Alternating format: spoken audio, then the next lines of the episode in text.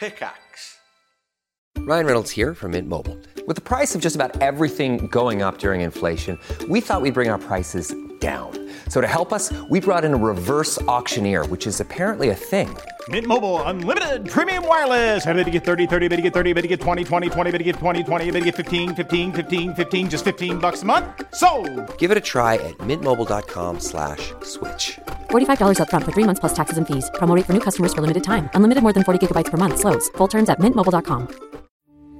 We took it all. We brought them to our land. An endless night, ember hot and icy cold. The rage of the earth. We made this curse. Carved it in the blood on our backs. We did not see. We could not, but she did. And in the end, What will I become? Senua Saga. Hellblade 2. Play it now with Game Pass.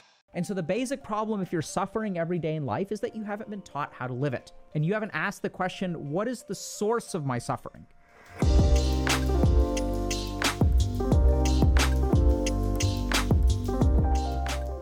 Why do people choose to live life when most of it is just suffering? I need this answer. I need to know. Hello, all. For the past two years, I've been struggling to answer this one question Why do people choose to live despite it all? When I look at everyone's lives around me, I'm just so stunned. For most people, life is nothing more than a cycle of working your ass off all day so that you can make enough money to feed yourself so that you can wake up the next day to repeat the same thing again and again and again until you die. And I have not been able to cope with this, not at all. This question struck me hard two years ago, back when I was 16, the time during which I would start studying for college entrance exams. I studied all the time. I'm an Indian, so it's harder here. Eventually, I looked at my future and I was horrified. Nothing but working to live the next day, to then work for the next. And the worst part of all this is that I'm one of the few who have it good. I just can't imagine others. Poor countries where people have to work even harder, or war torn countries, even the countries which I felt would have been my salvation. Like the United States, seem to be getting crushed under inflation. There's nowhere to run from my fate, no hope. In the past, it was even worse. Slavery was a thing. Slaves actually chose to live. Why? Why?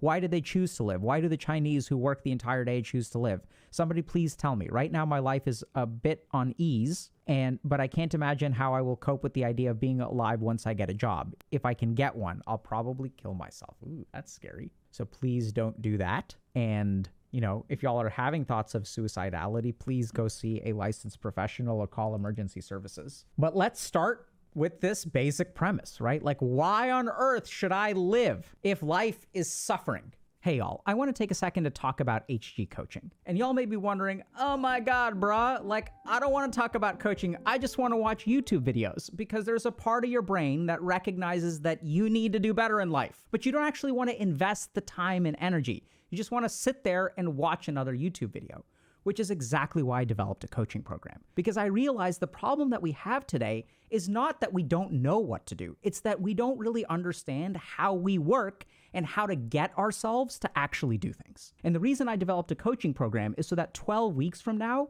you can actually have made progress. We've shown that people improve in their sense of life purpose by about 58% and a 25 to 45% reduction in depression and anxiety. The reason we made a coaching program isn't because you can't DIY it. It's because if you want to have made significant progress three months from now, you're going to need help doing it. So if you're interested, check out the link in the description below. And if you're still not ready yet, totally fine. That's why we literally have 800 YouTube videos. Because for many people, it's about a slog.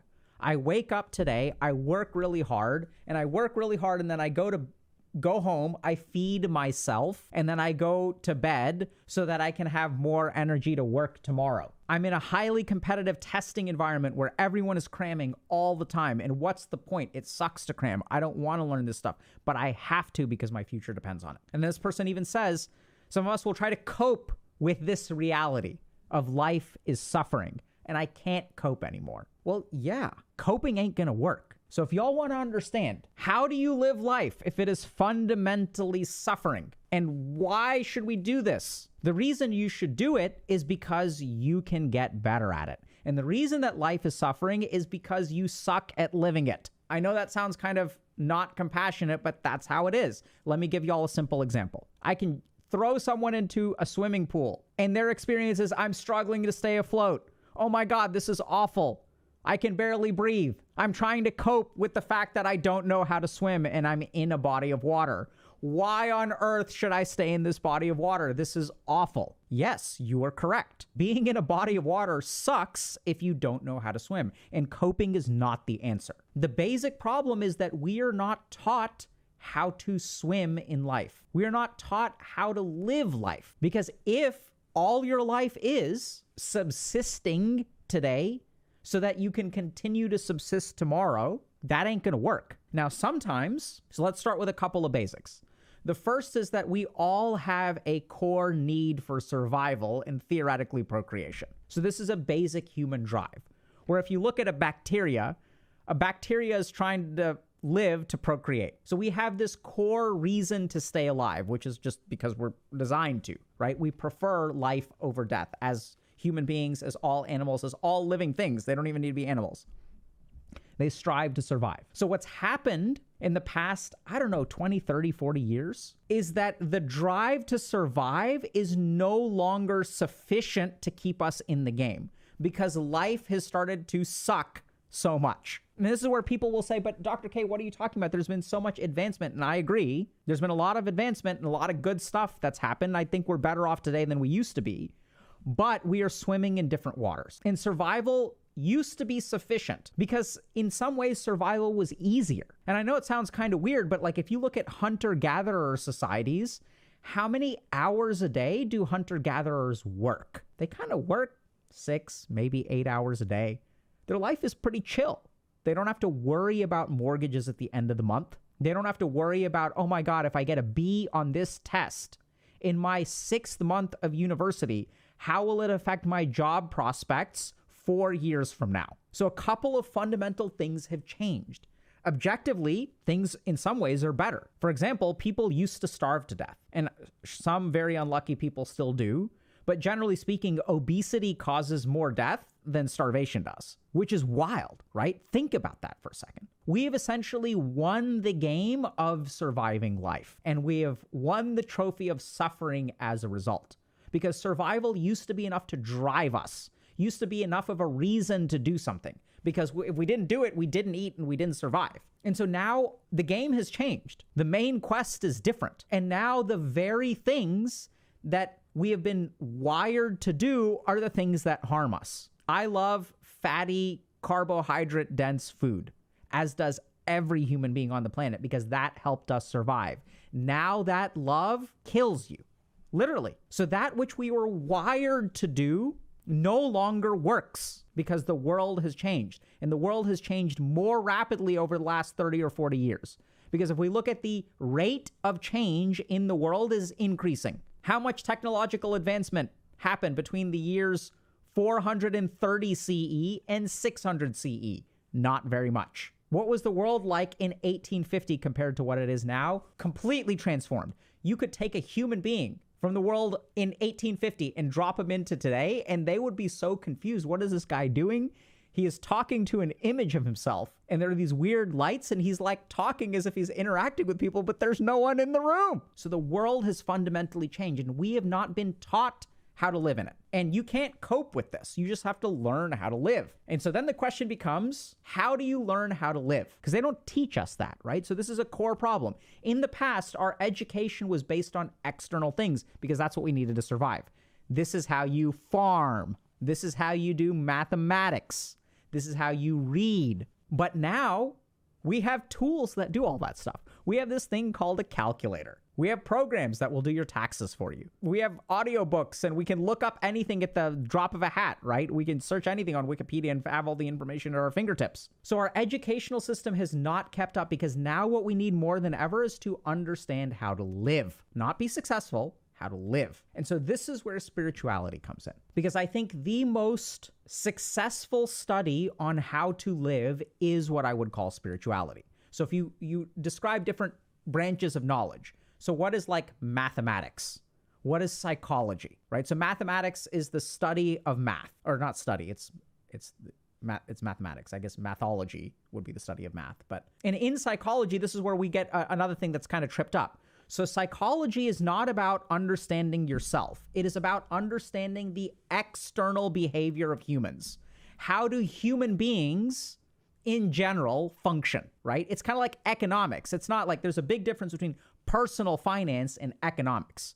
Economics is money on a big scale. Personal finance is personal, it's money on a small scale. And we even call the field I work in finance. That doesn't mean you do personal finance, that means you work in like banking, right? So we we add the word personal. So personal psychology is spirituality. Because if you go to get a degree in psychology, they're not going to teach you how to wake up in the morning. They're not going to teach you how to find motivation in your own life. They literally will not teach you that. They will teach you core psychological principles like Pavlovian responses. This is what we understand about human behavior. This is what we understand about sadness. Not your sadness, but people's sadness. So, spirituality is the discipline of understanding yourself.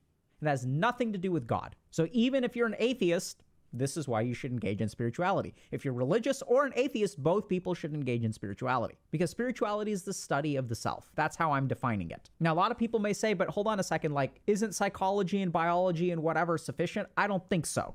Because learning about how human beings develop cravings and learning about the science of digestion doesn't necessarily allow you to choose a salad instead of like a fried whatever the fuck. And so the basic problem if you're suffering every day in life is that you haven't been taught how to live it. And you haven't asked the question, what is the source of my suffering? And people will say, okay, I have to work every day, and studying for this test is the source of my suffering. That's not the source of your suffering. Your suffering comes from your reaction to those circumstances. Does everyone who studies every day suffer? The answer is no. In fact, some people love it, and don't you wish you were like them? I study more on a daily basis today than I did at any point in my life prior to like the last two years. So, this is an example of something that I went through over the course of a month. All right, this is a gigantic pile of paper. So, studying isn't what causes suffering, it is your reaction to studying. And the number one reason that people suffer is because they do things that they should. Because your whole life, you've been taught that you should do this, and you should do this, and you should do this, and you don't want to. We took it all. We brought them to our land. An endless night, ember hot and icy cold. The rage of the earth. We made this curse carved it in the blood on our backs. We did not see. We could not, but she did. And in the end, what will I become? Senua Saga, Hellblade 2. Play it now with Game Pass. And so then what happens is there's something in here which doesn't want to. And there's something out there telling you to do something else. And how do you reconcile to these two things? You bury this you bury a part of yourself. You stop paying attention. You numb out. And what you are literally doing is burying a part of you that strives for something. And then we're confused why we suffer. The reason you suffer is because you're not living your life. You are living a life that is prescribed by other people. No wonder you suffer because you're not living the life that you want. You're literally, literally, uh, you're literally living someone else's ideal idea of a life. And it's not even one person, right? It's some fucking Frankensteinian amalgamation of what we should do. Because then you get into this educational system where the goal isn't even learning anymore. Can y'all believe that? Right? And this person was from India. So, like, I'll, I'll, tell y'all just a random tangent. So, I was looking at some statistics, the most successful companies in the world. And I was really surprised because if you kind of look at like developed nations, right? The US, in parts of Europe like Germany, like China, they have these like awesome gigantic conglomerates that are doing like very revolutionary and groundbreaking work. And India's falling behind. Same amount of people as China roughly, but Indian companies don't do as well on the global stage, right? And maybe that's incorrect. I'm not trying to diss India. But then I started to wonder why. I was like, wait a second, like we're just as smart, we're just as capable, we have just as many people, we've got awesome colleges and institutions. Why is there a per capita disproportion in like the number of leading Indian companies. And it's because of the way that we foster creativity or don't foster creativity, right? Uh, learning is all about cramming, cramming, cramming, cramming, cramming instead of actually learning. It's about rote memorization. And what we're also starting to see is like these very, or not very, starting, these have been there forever, very hierarchical power structures. And as we as human beings start living in, in situations where, you know, I, I'm involved in a company and there are people older than me who report to me. This is something that is very common in the United States, much rarer in India. So the reason that we suffer is because we're trying to exist in a world that demands other things of us. And we quiet down our internal thoughts and we ignore them. And then once you disconnect from yourself, of course, life is going to be suffering. Because when life is good is when you're connected with yourself, when you get to feel and be and do something. Right? I was talking to a patient of mine who is perpetually high on marijuana, perpetually, constant use of edibles.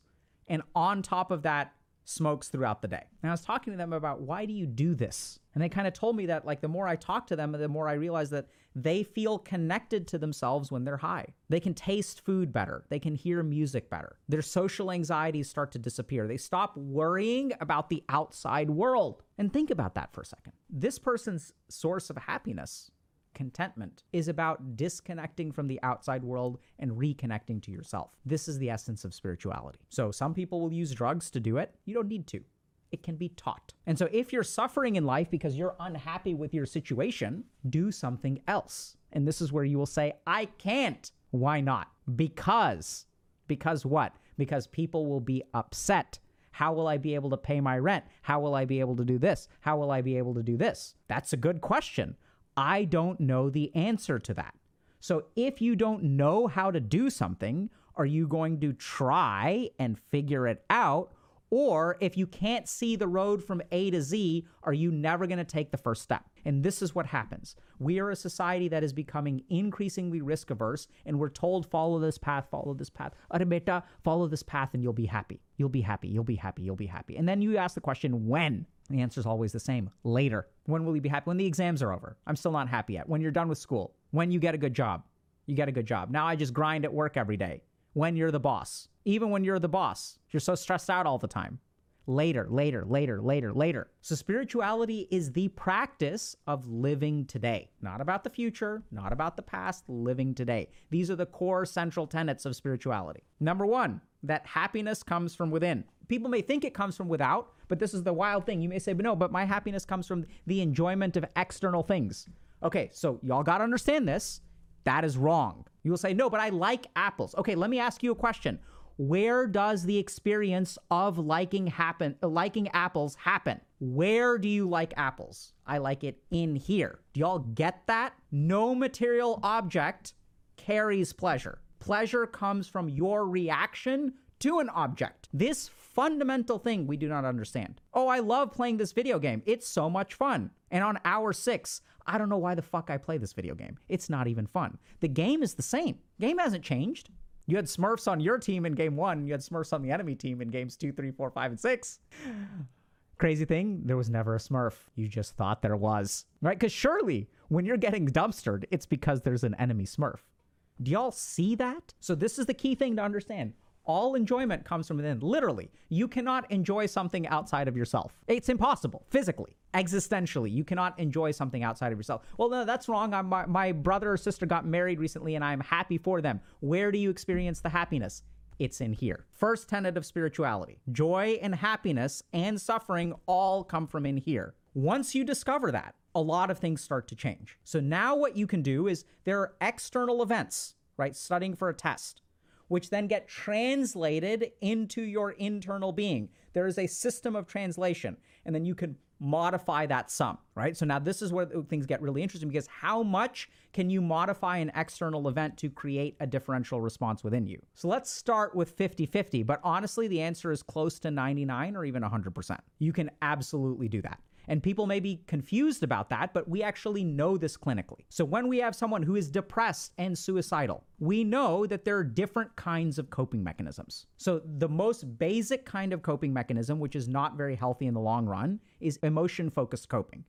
And what that means is when I feel something bad in here, I'm going to do something to numb these emotions and make the badness go away. Doesn't help. The most successful kind of coping mechanism, and by successful, what I mean is leads to good outcomes for people, like objectively, and subjectively. So they feel better and they do better. Top of the list is something called cognitive reframing. And as therapists, as psychiatrists, we will literally go into our office for seven hours a day and teach people how to do this. What does cognitive reframing mean? Does it mean fixing your problems? No. It means changing the way that you think about them. It's not changing anything on the external, it is changing on the internal. That process traditionally is what we call spirituality. So you can modify whatever comes in. And this is where I will leave you with the most basic tool of spirituality. The only thing that you need, which will get you all the way from zero to a thousand, which is look within yourself. All you need. Everything else is a permutation or combination or fancy way of looking within yourself. So if you are unhappy about studying, what is it about this that causes suffering within you? And what you'll discover usually is that what causes suffering in you is the attachments to the thing, the meaning that your mind literally extracts from a benign thing. This is just a test. I'm literally studying mathematics. That's all I'm doing. Two plus two is four. That's it. But our mind attaches all this crap to it. Oh my God, if I get it wrong, then I won't get a good job. If I don't get a good job, then I won't get a good marriage. If I don't get a good marriage, then I won't be happy in life. And so what happens is two plus two equals four suddenly becomes your mind attaches meaning to it that you are fucked if you get this question wrong. But that's literally incorrect. Like, literally, that is not correct. It is all of the rest. It's a hypothetical. It's not literal. Do y'all get that? We attach all of these things. We construct these things in our mind, and that's the root of our suffering. How do we deconstruct? Pay attention to your reactions because that is those are the building blocks. Your reactions to things. What does this mean to me? And as you look within yourself, what you're going to be doing is the very opposite of where we started. Someone else is telling me I should do this, but I don't want to do this. So I'm going to suppress this and I'm going to lean into what everybody else wants. That is the very opposite of looking within yourself. In fact, it is shutting down your ability to see within yourself. And this is the source of suffering. Now, this has nothing to do with God. This is what spirituality is simply an uh, the study of the self. Now, people may wonder, but then how the hell did this get correlated with spiritual uh, religion and stuff in the first place? For two reasons. So, the reason spirituality got correlated with religion is because when people did this, they discovered something like God. So as people started doing these meditative practices and looking within themselves, they started activating parts of their brain in unusual ways. So chances are what happened is they started inducing high CO2 states within the brain. Normally what happens when you have a high CO2 state is you die. But if you train yourself by like being in the Himalayas for 15 years and slowly reducing your respiratory rate until you can tolerate through sort of managing that lactic acidosis through metabolic means. There's a whole physiology behind it, which your body can ramp up. So it is no longer lethal. You start to create malfunctions in the brain that are not harmful. And when you say malfunctions in the brain, what do you mean? What I mean is visual and auditory hallucinations, psychedelic experiences. But since these are not induced by artificial drugs and you're trained in, in the ability to use your mind, your mind is a very sharpened weapon that can cut through anything, you are able to handle that spiritual experience and you see some kind of connection to some greater being. And so the original practitioners of spirituality became the source of religion. They were enlightened in some way. They had some kinds of spiritual experiences. The second thing that happened is that as people made discoveries, they started passing these down. And that became codified into a religion. And Buddhism, I think, is the best example of this, where Buddha explicitly did not start out to start a religion. You could make the same argument for someone like Jesus, right? I'm not an expert in Christian theology or history for that matter. And so when these people, this is the second thing that happens, when people started to discover the source of happiness and lose, like conquer suffering basically, other human beings were like, holy shit, what did you figure out? Teach me how to do that because you seem happy all the time and you don't even have as much money as I do. This person is different. And so then they gravitate to that person. And then this person teaches them. And this becomes codified into a set of practices that we then call religion. And then if you look at what goes wrong in religion, basic problem in religion is that you've got someone who knows what the fuck they're talking about. And then other people are like, teach me, bro, or teach me, girl. And you're like, all right. And then you teach it to them. and then the original person dies. The problem is that unless there is a enlightened person in the next generation, someone starts living by a script. Instead of actually understanding, they start parroting answers. And so there's a decay in knowledge and understanding, which is how religions go off track, right? You can make an argument that a lot of religious people nowadays don't even understand the essence of the religion that they're practicing. It's turned into something else. Because without the spirituality, religion becomes a husk of codes of conduct without understanding. And then we get these really wild, like, contradictions based on the roots of the religion. When someone is like, yeah, we're about peace, but I'm gonna kill you. Or we're about compassion, but fuck you. Because these people don't have the spirituality. And so I don't think people sometimes get upset about religion and stuff. I don't think religion is bad or good, just like anything else in this world. Science isn't bad or good, it's how we use it. I think the biggest problem with religion is that we've lost a lot of spirituality there.